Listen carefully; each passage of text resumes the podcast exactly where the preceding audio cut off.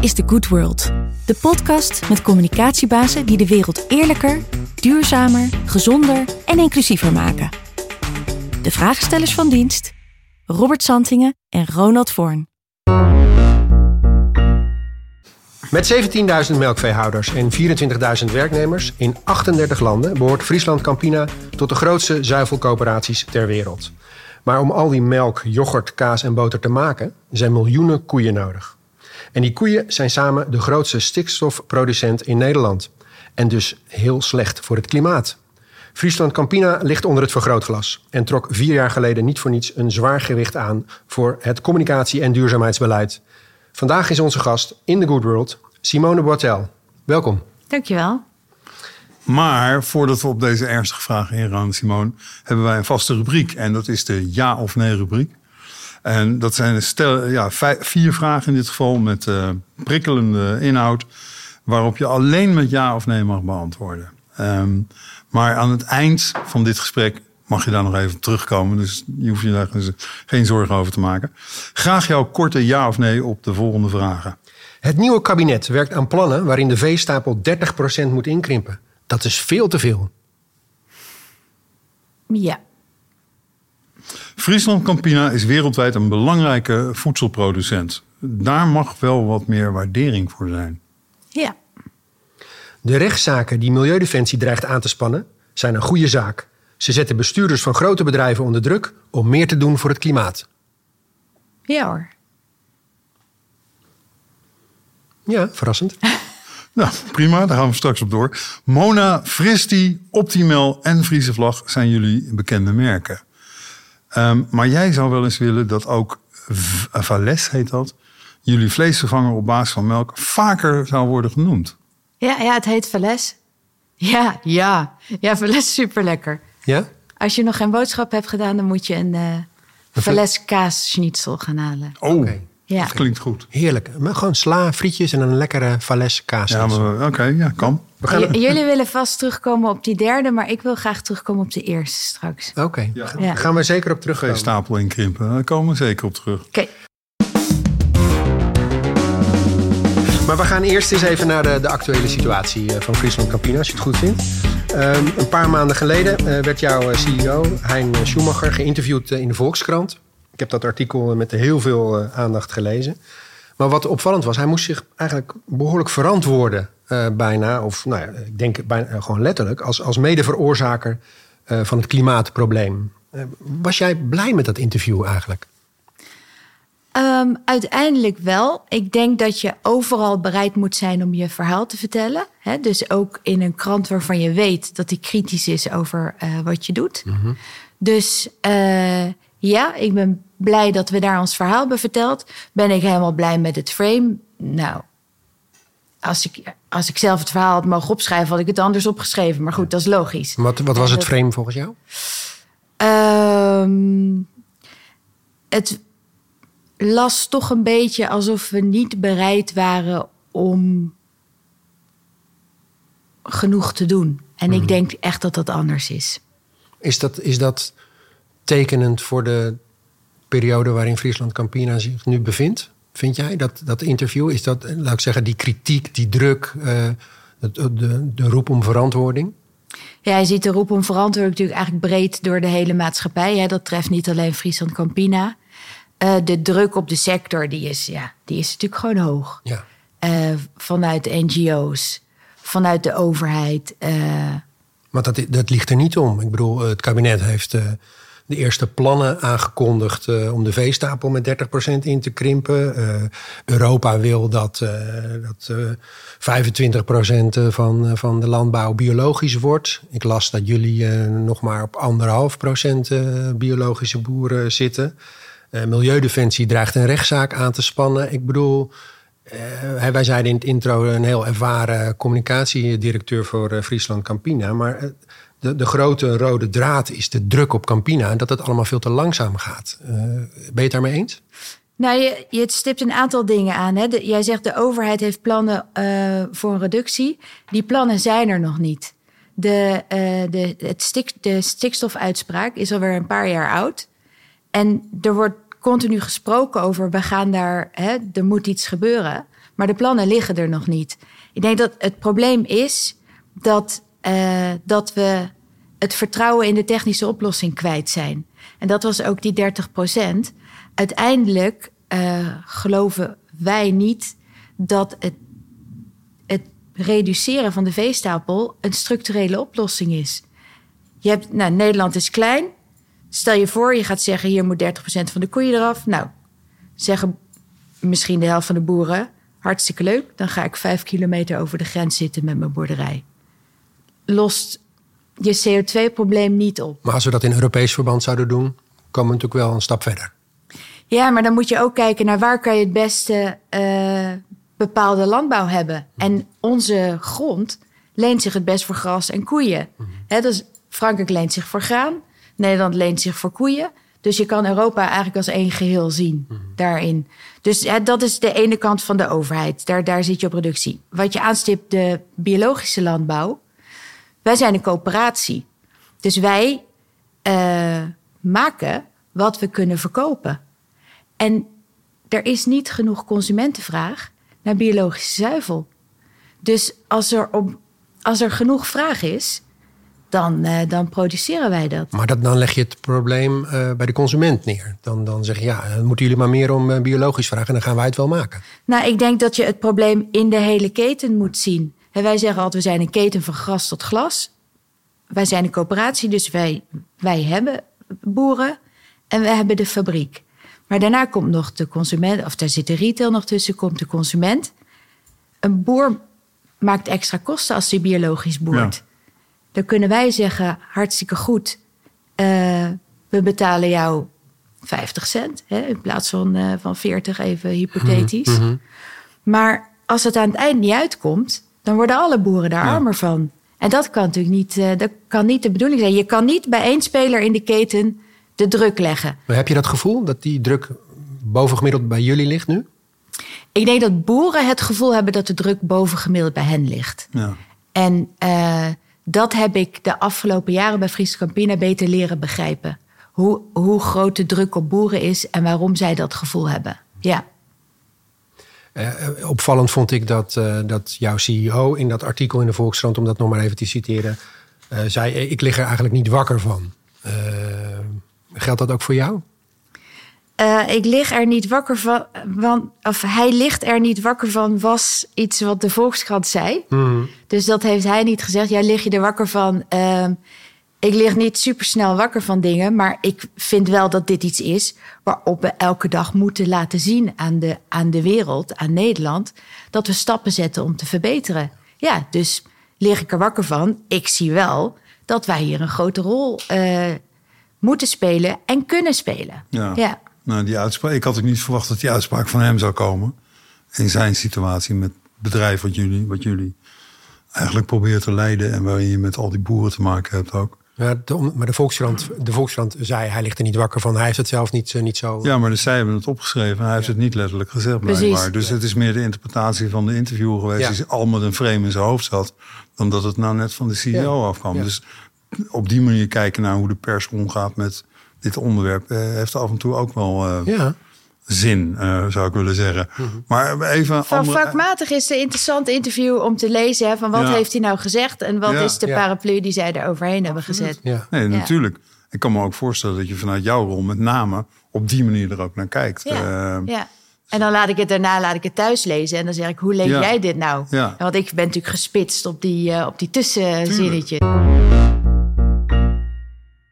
je kijkt nu naar de sector als producent van, um, van melk afkomstige, of van koeien voor een groot deel afkomstige eindproducten.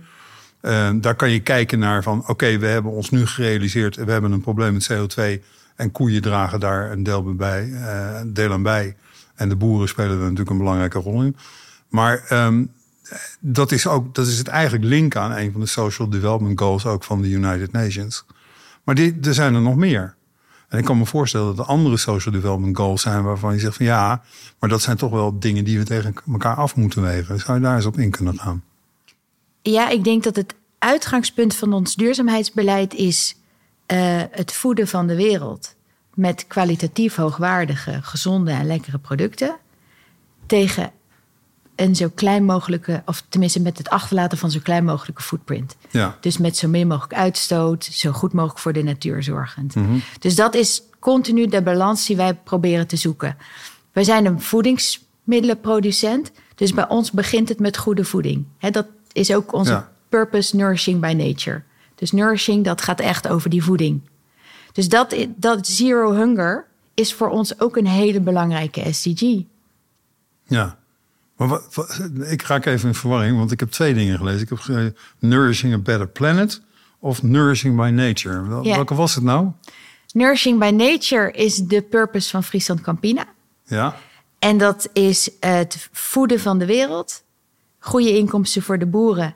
En dan zeggen we now and for generations to come. Dus Ja. daar zit je, je duurzaamheid in. Ja. Hè, en daar zit ook echt in die coöperatie die 150 jaar terug gaat. We hebben boeren die zitten al vanaf het begin qua generaties bij Friesland Campina. Of nou, de vele, voorouders de al. vele rechtsvoorgangers Ja, daarvan ja, zeg je ja, dan. ja. Maar, eh, eh, en Nourishing a Better Planet is ons duurzaamheidsprogramma.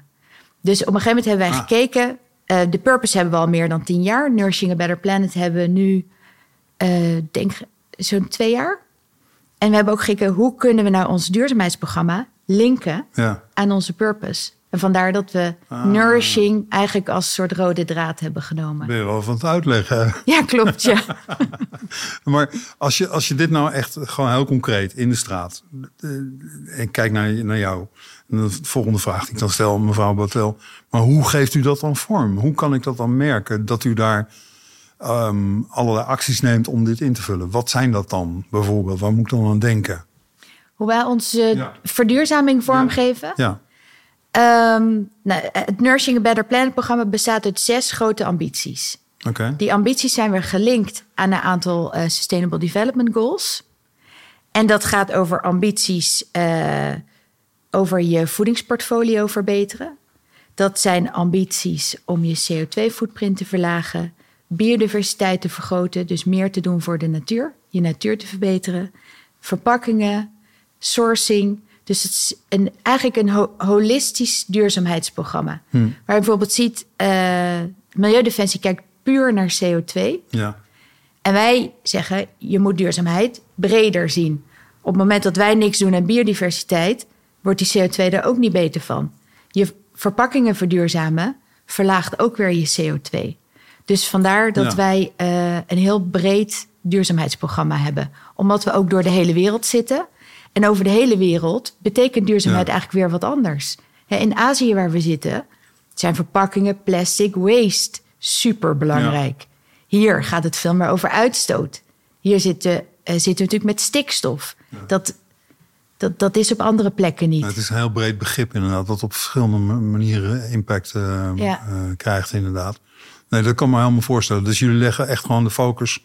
Jullie worden al geconfronteerd met een andere focus, zeg maar. Als je wereldwijd bezig bent. Ja, en daarom is onze, onze, onze scope vrij breed. Ja, En eh, we hebben daar eh, op, elke, eh, op elk deel van het programma echt wel stevige ambities. Natuurlijk lange termijn ambities voor Ja. 2050. Nou, daar zegt Milieudefensie en andere NGO's zeggen daar vrij terecht voor. Hartstikke leuk, maar hè, zeg maar hoe je er komt. ja. Dus wij hebben echt terugvertaald naar 2030, 2025 met plannen en een programma. Dus wat dat betreft, ja, heb ik wel eh, goed vertrouwen dat wij aan Milieudefensie kunnen laten zien wat we doen. ja. Want Milieudefensie heeft jullie een brief geschreven. Ja. En wat, wat, wat is de strekking? Wat, is, wat, wat willen ze van jullie? Ze willen van ons eh, het programma en het plan zien hoe we ten opzichte van 2019 eh, volgens mij 45% CO2 gaan reduceren. En, en hoe ver ben je met je antwoord? Ehm, nou, als antwoord, wij hebben ons programma, wij hebben onze plannen. Dus wat dat betreft is, eh, ja, kunnen we dat zo laten zien. En de vraag is, in hoeveel detail willen zij eh, willen ze zaken zien? In hoeverre, wij gaan uit in, eh, in onze berekening van een ander referentiejaar. Hè, dat is niet omdat we dat nu hebben gekozen, maar omdat we dat in een eerder stadium al hadden, hadden gekozen. Dus gaan volgens mij uit van het referentiejaar wat ze ook bij Shell uiteindelijk hebben gebruikt. Dus dat, ja, dat vergt nog wat berekenen om te kijken hoe je daar dan eh, ten opzichte van hun vraag. Maar ben je, ben je daarover met hen in gesprek? Moet ik me dat eh, zo voorstellen? Bel, bel je Milieudefensie, bellen ze jou en, en heb je het daarover? Of hoe, hoe Wij dat? hebben een eerste gesprek met Milieudefensie gehad eh, tussen experts. ja. Dus onze CO2-expert is gaan praten met hun CO2-expert om beter te begrijpen van eh, Ja. Waar hebben we het over? Wat zijn de standaarden? precies. eh, Ja, wat zijn jullie en, uitgangspunten? eh, Wat zijn ja, die van precies. ons? En hoe Ja. meet je dat dan? Maar de, de, laten we zeggen, de, de, de taal van Milieudefensie is behoorlijk eh, stevig. In de zin van eh, als het niet eh, snel genoeg eh, gaat of niet goed genoeg is, dan, eh, dan eh, starten we een rechtszaak. Ja, tuurlijk, maar dat is ook hun rol. Hè? En eh, dit is een campagne van Milieudefensie. Dus ja, ik, eh, ieder speelt zijn eigen rol natuurlijk hierin. En ja, daar lig jij niet wakker van. Ik begrijp dat wel. Ja. Ja, ja, Ja. Ja. En daar hou je gewoon rekening mee dan, toch? ja. Ja. ja. En dan, als jullie zo... Kijk, zij kunnen natuurlijk jullie dingen vragen om te berekenen. Maar ik kan me voorstellen, eh, jullie een beetje kennen... dat jullie dat vanuit jezelf toch al doen... om waar te kunnen maken dat je die doelen kan bereiken. ja. En daarin neem ik aan dat jullie ook praten met de boeren... Hè, die in jullie coöperatie zitten... over wat die doelstellingen dan zijn... en wat dat betekent dan ehm, voor hen. eh, Waar ze zich dan eigenlijk aan moeten committeren. Mijn vraag zou dan zijn van... begrijpen ze dat allemaal? En, en ehm, ja, hoe, hoe helpen jullie hun daar dan bij? Eh, ik denk dat ze het heel goed begrijpen. Hè? Want daar zit ook natuurlijk weer... als boeren niet continu zouden aanpassen... aan wat de maatschappij van ze vraagt... ja, dan waren wij ook geen coöperatie van 150 jaar oud. Dus daar zit wel... eh, eh, ze zijn van nature eh, aanpassend aan, de, aan de, nou, de weersomstandigheden... maar ook de maatschappelijke omstandigheden. Ehm, wij helpen daarbij. Ze helpen overigens ook elkaar daarbij. Het, jij zei in het begin, we hebben eh, bijna 17.000 boeren. Dus we zijn ook een mini-maatschappij. Ja, Dus boeren zitten op allerlei plekken. Dus voor de ene boer geldt dat hij makkelijker iets kan doen voor natuur. Voor de andere boer geldt dat hij iets kan doen op Ja. CO2. En de ander kan weer iets doen met weidevogels. Hè. Dus iedereen kan op zijn op zijn eigen manier bijdragen. Wij hebben eh, een programma dat heet eh, Winnen met Klimaat en Natuur. Daar hebben de afgelopen drie jaar bijna 3000 boeren aan deelgenomen. En daar, eh, nou, daar laten we ze zien wat kan je doen om te verduurzamen op jouw boerderij. En wat je zegt over meten, wij meten echt alles. Wij meten tot v- vervelens toe op boerderijniveau hè, eh, door het bedrijf. Wij zijn bijna een soort datafabriek. ja. Dus wat we hebben gebouwd voor boeren is een eh, soort simulator waarbij ze kunnen draaien aan knopjes voor hun boerderij.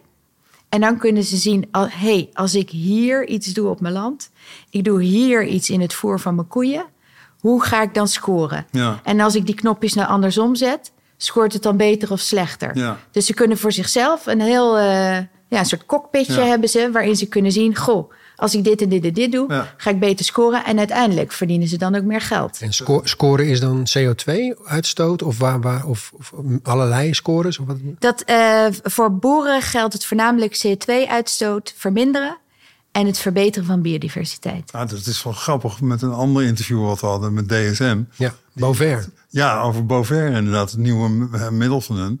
Waarbij je als koeien een één, één theelepeltje of zo per Ja, dag krijgen... ja. dan geven ze gemiddeld 30 maximaal 30 nee, minder. Hè? Minimaal 30 procent. Minimaal 30% minder. Dus die staat nu in die dashboard waarschijnlijk, of niet? Wij gaan een pilot doen met DSM, ja. Ja? Oh ja. Ja. God, wat leuk. Wanneer gaat die beginnen? Eh, daar zijn we nu over in gesprek met ze. Dus eh, wanneer die gaat beginnen, Ja. met hoeveel boeren dat zal zijn. En eh, ja, Want dan heb je in één slag de doelstelling gehaald. Dan ben je nu al klaar als, je dat, als het allemaal klopt. Hè? Als het allemaal inderdaad 30% is. Wij weten dat niet. Maar... Nee, maar het is, het is wel mooi hoe die interviews hier in de Good World dan weer bij elkaar komen. Hè? Dat, de- Leuk dat je luistert naar The Good World. De podcast voor communicatieprofessionals die de wereld eerlijker, duurzamer, gezonder en inclusiever willen maken. Help mee door de podcast, video's en verhalen te liken en te delen. En natuurlijk, blijf luisteren, blijf kijken en blijf lezen. Be good. Jullie hebben 17.000 boeren en iets meer dan 3000 hebben meegedaan aan, ehm, aan, aan het werken met die dashboard. ehm. ja, dus we hebben het programma drie jaar. ja, oké. Drie jaar 3000 van de 17.000. Ja, ehm, we hebben eh 17.000 boeren, Ja. 10.000 leden. Dus eh, soms zijn een man en een vrouw. Hmm. Hebben één boerderij en die zitten samen in de coöperatie. Of met je, Of met je ouders, met je kinderen. Ja. Dus, eh, Dus een derde heeft ongeveer nu Ja. het programma gedaan. ja. Maar wat, wat doe je dan bijvoorbeeld? Want ik kan me voorstellen dat je daar niet tevreden mee bent met 30% die aan. Nee, ja, het was natuurlijk ook Ja. coronatijd. Dat Ja. heeft natuurlijk ook eh, ertoe geleid dat we de afgelopen twee jaar wat minder boeren hebben bereikt. Ja, eh, ik denk, hoe bereik je mensen? Eh, we hebben een aantal manieren om ze te bereiken. We hebben een, eh, een soort extranet. Hè? Eh, daar komen ze op. Ja. We hebben een ouderwets blad, wat bij iedereen wordt bezorgd. Maar uiteindelijk, en dat zie ik eigenlijk in al onze communicatie, bereik je mensen het beste zo. Hè, dus Eén op één. Face-to-face, ja, of, of één op, één op honderd, weet ik veel, in een zaaltje. Ja. Dus wat wij ook doen als bedrijf, eh, twee keer per jaar heb je, je hebt een voorjaarsronde en een najaarsronde. Ja. Een, is een soort aandeelhoudersvergaderingen. Ja. Dan gaan we het land door en dan, eh, dan sta je voor een zaal van eh, ja, nou, ho- 100, 150 boeren te vertellen wat het bedrijf doet eh, om hun melk zo goed mogelijk te verkopen. Ik, ik moet een beetje gniffelen, omdat ik eh, jou ook nog ken als directeur communicatie eh, van het ministerie van Financiën. Ja, Waar je met heel andere stakeholders eh, te maken had. ja. En ik zie jou nu opeens, eh, ja, dat kunnen de luisteraars allemaal niet eh, zien. Maar je bent niet heel erg lang en heel groot. Maar ik zie jou dan staan voor een zaal met hele grote, sterke boeren. ja. Dat moet voor jou ook een hele andere wereld zijn geweest. Het is een hele andere wereld. Het was wel een van de redenen waarom het me leuk leek om hier te werken. Omdat je, je aandeelhouders, je eigenaren, staan super dichtbij. Zijn heel vocaal en heel authentiek. Dus ik dacht, dat lijkt me tof. Maar toen ik voor het eerst voor een zaal, en er waren 240 boeren, stond, die allemaal zo zaten. Armen over elkaar, armen achterover. over elkaar, achterover. Toen dacht ik wel, toen dacht ik tien seconden, waar, waar ben ik aan begonnen? En eh, die avonden voor die zalen, dat zijn de avonden waarop ik het hardste werk van het hele jaar. Hè. Ik kom echt wel eh, zwetend van zo'n podium af, want ze leggen je het vuur aan de schenen. En ook wel terecht. Want Ja. jij bent wat voor hun inkomsten moet zorgen. Dus zij vragen mij ook: eh, waarom stond dat en dat in de krant? En waarom vertel jij niet beter dat wij eh, hè, wat wij allemaal goed doen? En de, de, wat ik me goed kan voorstellen overigens, maar ik bedoel, de agenda die jij eh, aan het voeren bent en waar jouw bestuurders eh, zich druk over maken, de steek met de politiek, met, alle, met milieudefensie waar we het net over hadden, die gaat heel erg over de duurzaamheid en Ja. over de, de purpose van de organisatie. Die boer moet eh, voor zijn inkomen knokken. En ik kan me voorstellen dat dat spanning oplevert. En dat, ik vroeg me af, hoe krijg je die purpose ja, tussen de eh, oren van die boer, maar ook hoe krijg je daar op de agenda? Is daar begrip voor? Eh, hoe, eh, heb, je daar een, heb je daar een plan voor, strategie voor? Of je zegt, eh, als ik voor die zaal sta, dat is, werkt het beste. Ja. Maar ik kan me voorstellen dat dat nou ja, letterlijk inderdaad zweet op de rug is om dat voor elkaar te krijgen. Ja, natuurlijk is het moeilijk om, om een groep mensen die al onder druk staat te vertellen dat ze meer of anders dingen moeten gaan doen. Ja. Hè, dat is voor die mensen in de eerste plaats niet makkelijk. Hmm. Ehm, maar wat ik al zei, ze begrijpen het ook. Dus ze vragen ook, zeg maar dan maar hoe. Ja.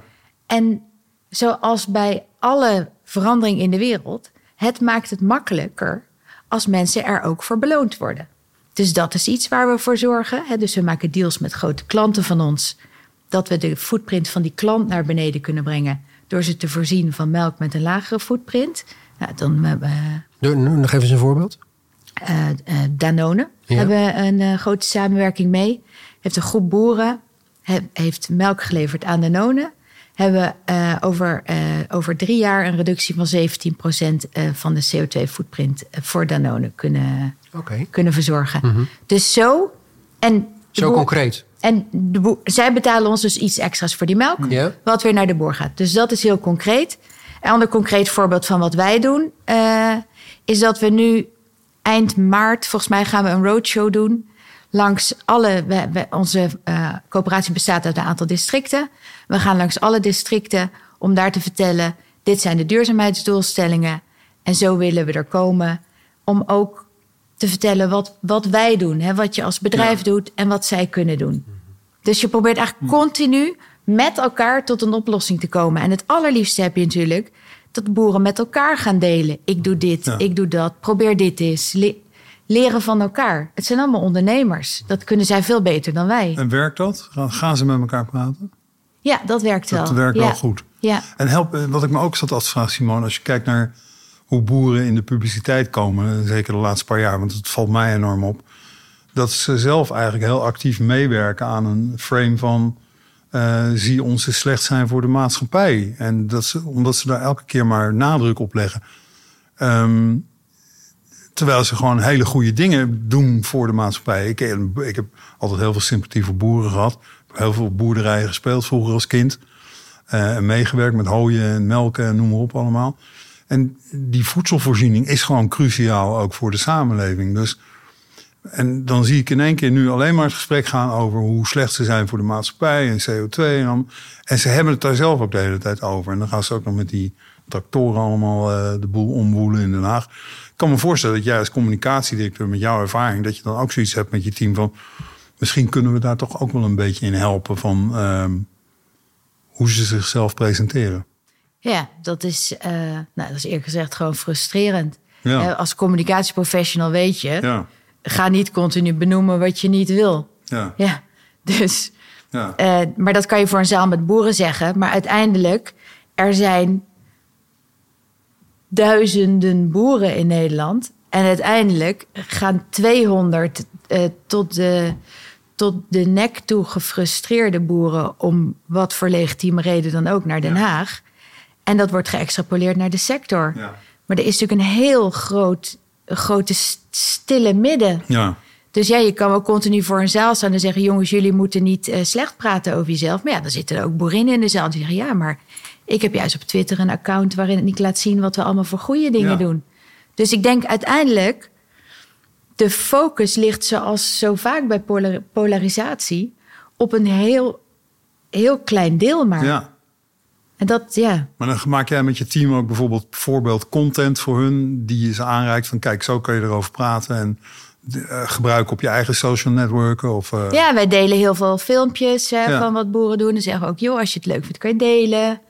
Eh, we maken verhalen. En we bestaan nu 150 jaar. Ze hebben 150 verhalen. Allemaal hartstikke leuke verhalen van, ja, van wat boeren doen... en wat Ja. ze door de jaren heen hebben gedaan. Maar ook over verhalen over de purpose, over duurzaamheid. Over... Absoluut, ja. ja. Want eh, binnen eh, die zes ambities zetten we elke maand een andere ambitie centraal. Dus nou, daar communiceren we dan in die maand over. En dat, ja, dat gaat, weet je, bij ons begint het bij de boer. Dus eh, het gaat heel vaak over boeren. Ja. Jij zei net filmpjes. eh, ehm, is, eh, zijn er nou kanalen, zijn er eh, communicatievormen waar, waarvan jij weet in de afgelopen jaren daar kan ik mijn purpose het best vertellen, daar kan ik mijn purpose het beste kwijt. Dat, dat, dat, dat pakken mensen het beste op. Is, is, heb je daar voorbeelden van? Wij doen behoorlijk veel via LinkedIn. Omdat je daar toch beter je wat diepere verhaal kwijt kan. Dus dat is eh, voor onze duurzaamheidscommunicatie wel een beetje de go-to eh, de go-to kanaal. En, dat, en daar krijg je dan ook een reactie op? Daar ga je met mensen in gesprek? Of, Ja, daar krijg je reactie op en ook best wel veel tractie op. Mensen delen het. En we doen ook dingen op Facebook. We doen wat kleine dingetjes op Instagram. Eh, maar omdat ons verhaal toch vaak... Hè, het is vaak wat afgewogener. Je moet vaak iets, iets meer de diepte in. Dus daar leent een serieuzer medium zich wat, eh, wat beter voor.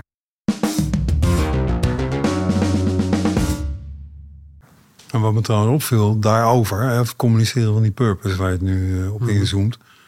Ik kan ook geen verpakking meer kopen, Eh, geen, geen merk meer van jullie. of er is iets, staat iets op de verpakking ook over, over jullie purpose en zo. En dan zit ik me altijd af te vragen van, ja, maar lezen mensen dat echt? Doet het wat voor je, voor hoe je merk beleefd wordt, of je merken? En, en hoe meet je dat dan? Kan je daar wat meer over vertellen? Ja, wij hebben eh, bijvoorbeeld op merk Campina een samenwerking met Natuurmonumenten. Eh, ja, en je weet van jezelf, als jij aan de ontbijttafel zit en er staat een pak, ja, je gaat het toch lezen. Dus, ja, niet in de winkel, maar aan de ontbijttafel. ja, als het op tafel staat, dan lees je het. En waarom, waarom zetten hagelslag eh, spelletjes of moppen op zijn verpakking? Ja, Ja. het, het wordt gelezen. Ja, maar je, je meet dat ook. Je hebt ook onderzoeken lopen waar, waar je dat nagaat en zo. Ja, zeker. Ja. En dat doen jullie één keer per jaar of zo? Dat je kijkt van hoe de merken worden waargenomen? Of is dat iets wat de marketingafdeling doet? Dat doet de marketingafdeling, Ja. maar dat is een ongoing proces. Ja.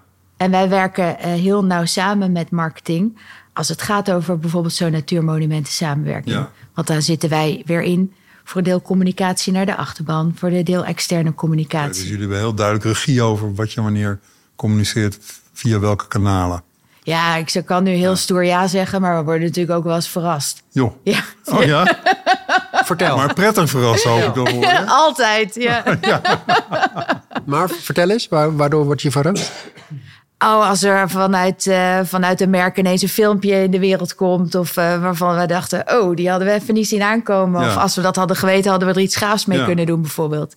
Maar dat, daar gaan jullie dan over in gesprek, neem ik aan, of niet? Ja, we zitten dicht bij elkaar. En, eh, eh, Heb zeker... je, heb je daar nou een tip over voor andere communicatiedirecteuren die misschien net op dat pad gaan van purpose en hun marketingmensen en hun verkoopmensen? Wat, wat zijn nou belangrijke dingen om, te, om dan wel te doen en om niet te doen? Met, met alle ervaring die jullie nu hebben. Grote vraag. Ja, eh, Ja. ik denk wat je altijd moet doen, is je netwerk in het bedrijf goed hebben. Hè? Dus eh, je moet niet denken, dat is marketing, dat is corporate communicatie, hè, dat is investor relations, weet ik wat. En die doen allemaal hun eigen ding. Uiteindelijk doe je allemaal hetzelfde. En eh, ik zie een duidelijke rol voor corporate communicatie en sowieso voor corporate affairs. Dat, is, eh, dat gaat over de reputatie van je bedrijf. Dus daar kan je, als je, dat moet je niet voor jezelf houden, wat je daarvan leert. Dat moet je ook weer terugbrengen in het bedrijf. En de buitenwereld binnenbrengen. Maar daar hoort ook bij de binnenwereld buiten brengen. Dus Ja. niet alleen maar de hele dag roepen, je moet dat niet doen, want buiten denken ze dat. Maar dat is ook logisch nadenken van, hé, hey, hoe past dit in de strategie? Dus ik denk dat eh, communicatie is veel meer dan eh, een vak. Maar het, het gaat ook echt over begrijpen wat je bedrijf doet, begrijpen wat je bedrijf drijft, de strategie van je bedrijf willen doorgronden en bereid zijn om binnen het bedrijf je netwerk net zo goed op orde te hebben als buiten het bedrijf. En heb, heb- waar heb, heb jij dan een oor in eh, jullie raad van bestuur? Eh, ik zit als directeur corporate affairs in ons executive leadership team. Dus wij hebben een, eh, een raad van bestuur, een executive board. Ja. Het zijn vier mensen en daaromheen zit een groep van negen mensen. En daar, eh, Jij zit in die groep van negen. ja, En dan is er één iemand in de raad van bestuur die als aandachtsterrein dit onderwerp heeft? Of is dat voor de hele raad van bestuur zo? het, Nou, ik kende bijvoorbeeld binnen Heineken hadden we een raad van bestuur waarbij één van de raad van bestuursleden specifiek eh, met het marketinghoofdstuk bezig was. ja, en in marketing zit bij ons eh, in de verschillende eh, businessgroepen. Ja, dat kan ik gaan uitleggen, maar dat is heel Nee. saai, denk ik, voor mensen. Oké. Ja, dus we hebben, we hebben een eh, ingrediëntenbedrijf. Die doen hun eigen marketing. We hebben een consumentendivisie. Daar zit marketing in. Dus dat is... eh, en daarboven zitten presidents. Ja. En die zijn natuurlijk eindverantwoordelijk. Oké. Maar dat geldt ook voor duurzaamheid, hè, weet ik. Ik bedoel, het is niet alleen marketing, maar ook de Dat gaat duurzaamheid. overal Hebben jullie- doorheen. Ja, hebben jullie als een satéprikker door de, door de organisatie heen eh, georganiseerd, om het zo Ja. te zeggen. Ja, ik denk dat, eh, dat het geen zin heeft om duurzaamheid een corporate onderwerp te laten zijn. Duurzaamheid moet in alle lagen van je bedrijf worden eh, beleefd. Mijn ambitie is bijna om mijn duurzaamheidsafdeling over vijf jaar niet meer te laten bestaan. Misschien heb je dan nog, nog een klein groepje mensen dat kijkt naar wat zijn de trends en wat komt eraan. Maar uiteindelijk moet het net als financiën eh, en, en dat, soort, eh, dat soort belangrijke Ja. topics. Het moet gewoon een onderdeel worden van je bedrijfsvoering. Het is niet iets waarvan corporate zegt: jongens, misschien moet je dit Nee. eens proberen. Dus we zijn nu ook heel erg bezig. Hoe ga je van een push naar een pull? Dus dat mensen uit de business komen en zeggen: hey, heb jij nog eh, CO2 die ik eh, kan verkopen? Of eh, heb jij voor mij nog een goede propositie op, op iets wat we met natuur of regeneratieve landbouw bijvoorbeeld kunnen? En dat werkt goed dus. Dat gaat nu draaien, ja. En hoe, hoe faciliteer je dat dan? Als directeur communicatie, heb je daar een rol in? Dat zit vooral, daar zit vooral mijn duurzaamheidspet. Ja. Hè, dus dat faciliteer je door je salesforce op te leiden. Wat doen we op duurzaamheid, zodat ook zij bij de klant zich stevig genoeg voelen om dat verhaal te vertellen. Ja. Ja, want de klant weet soms meer dan eh, de, klant zet zijn duurzaamheidsmanager erbij. Ja, ja, dat is een expert. ja. Ja. Dus je moet, je moet daar ook het gesprek kunnen voeren. Dus het gaat ook om intern opleiden, intern informeren en ook brengen. Ja. Je hebt als corporate afdelingen ook echt een supportrol. En als je daar niet van kan Ja. genieten, dan zit je denk ik niet op de goede Nee, zit je plek. niet op de goede plek. En maar met alles wat jullie nu doen, hè? Op dat terrein. Ben, ben jij er nou, heb jij er vertrouwen in dat jullie in 2050 eh 100% klimaatneutraal zullen zijn? Ja, hands down. Ja. Ja. Kijk, je houdt altijd uitstoot, hè? Ja. Want je werkt met levende wezens. Ja. Dus je houdt altijd uitstoot. Dus een deel zou je moeten compenseren. Maar als je dat compense- kan compenseren door bijvoorbeeld op, te- op te slaan in je eigen grond. Ja. Je hoeft het niet te compenseren met bossen ergens ver weg. Ik denk dat wij. eh, ja, Oplossingen dichterbij kunnen zoeken. ja hoor, zeker. Ja, Ja. Oké, Friesland Campina in 2050 100% klimaatneutraal. Dat, Dus dat- of niet? Dat is toch de, de ambitie, 2050 Ja, of ja, ja, 100%? ik was even bang, moet ik nu ja of Nee, ja, nee, ja, maar, Ja. ja. zeg nog even één keer ja. Ja. ja. Je hoeft geen ja of nee meer te zeggen hoor, don't worry. Wil je er nog op terugkomen op de ja-nee-vragen, vroeg ik me af. Jij zei, dat zei jij volgens mij. Je wilde Ja, op op de de eerste. Maar ik denk dat we daar in het gesprek al eh, over hebben Over gehad. hè. Die- kabinetsplannen. Die 30 procent, Ja. 30% moet geen doel op zich zijn. Volgens mij moet je kijken naar eh, wat wil je bereiken en daar een percentage reductie op zetten. Dus een percentage reductie op CO2, percentage reductie op stikstof. En dan ga je vervolgens kijken wat is de beste en structurele oplossing daarvoor. Succes eh, daarmee eh, met jouw gesprekken met eh, Milieudefensie, met Den Haag, met de politiek en alle anderen. Ehm, wat ik me nog afvroeg aan het eind van dit gesprek. Zijn er nou organisaties waar jij graag naar kijkt als het gaat over de purpose en de communicatie? En welke zijn dat? Ehm, ja, ik volg natuurlijk professioneel eh, best wel wat organisaties. Eh, dat zijn eh, uiteraard onze concurrenten. Ik volg ook grote klanten, wat ik net al zei. Nestlé, Danone doen ook heel veel met zuivel. Dus dan kijk ik ook hoe zij daarover communiceren. Wat ik vakmatig nog altijd beren interessant vind... en heel graag blijf volgen, is de overheid. Hoe gaan zij nou om met zo'n coronacrisis? Hoe gaan zij om met eh, gedragsverandering? De overheid is best wel voor op een aantal eh, communicatieaspecten. En eh, ik kijk natuurlijk ook on- naar organisaties die onder druk staan. Misschien de afgelopen jaar eh, Philips, KLM. Ja. Hoe pakken zij Ja. dat aan? Gewoon om van te leren. Ja. Ik mag de laatste vraag stellen. Ga jij hem doen? Want jij hebt mijn vraag gesproken gehad. Ehm, behalve bedrijven waar je naar kijkt en, en eh, daar jaloers op wordt, waar je een heel goed antwoord op gaf, kan ik me voorstellen dat je, als wij aan jou vragen van wie zouden we hier nu vervolgens moeten uitnodigen als volgende, dat je daar ook wel een idee over zult hebben. Als, als na jou, wie moeten we eigenlijk de volgende keer op jouw stoel zitten? Ja, wat ik net al zei, hè, dat eh, de, ik zou een bedrijf nemen eh, wat ook onder grote druk heeft gestaan. Ja. En die ook een purpose hebben. Ja, KLM, oké, Judith Koster is een eh, communicatiedirecteur. oké. All right. En wij mogen jouw naam noemen bij haar. Ja hoor, zeker. Ja, ja, ja. ja, we hebben wel eens contact met elkaar. Oké, Ja. hartstikke goed. Gaan we haar uitnodigen. Absoluut. Leuk. Goed idee. En jou nu bedanken voor jouw tijd en Ja. komst. Dankjewel. Graag gedaan.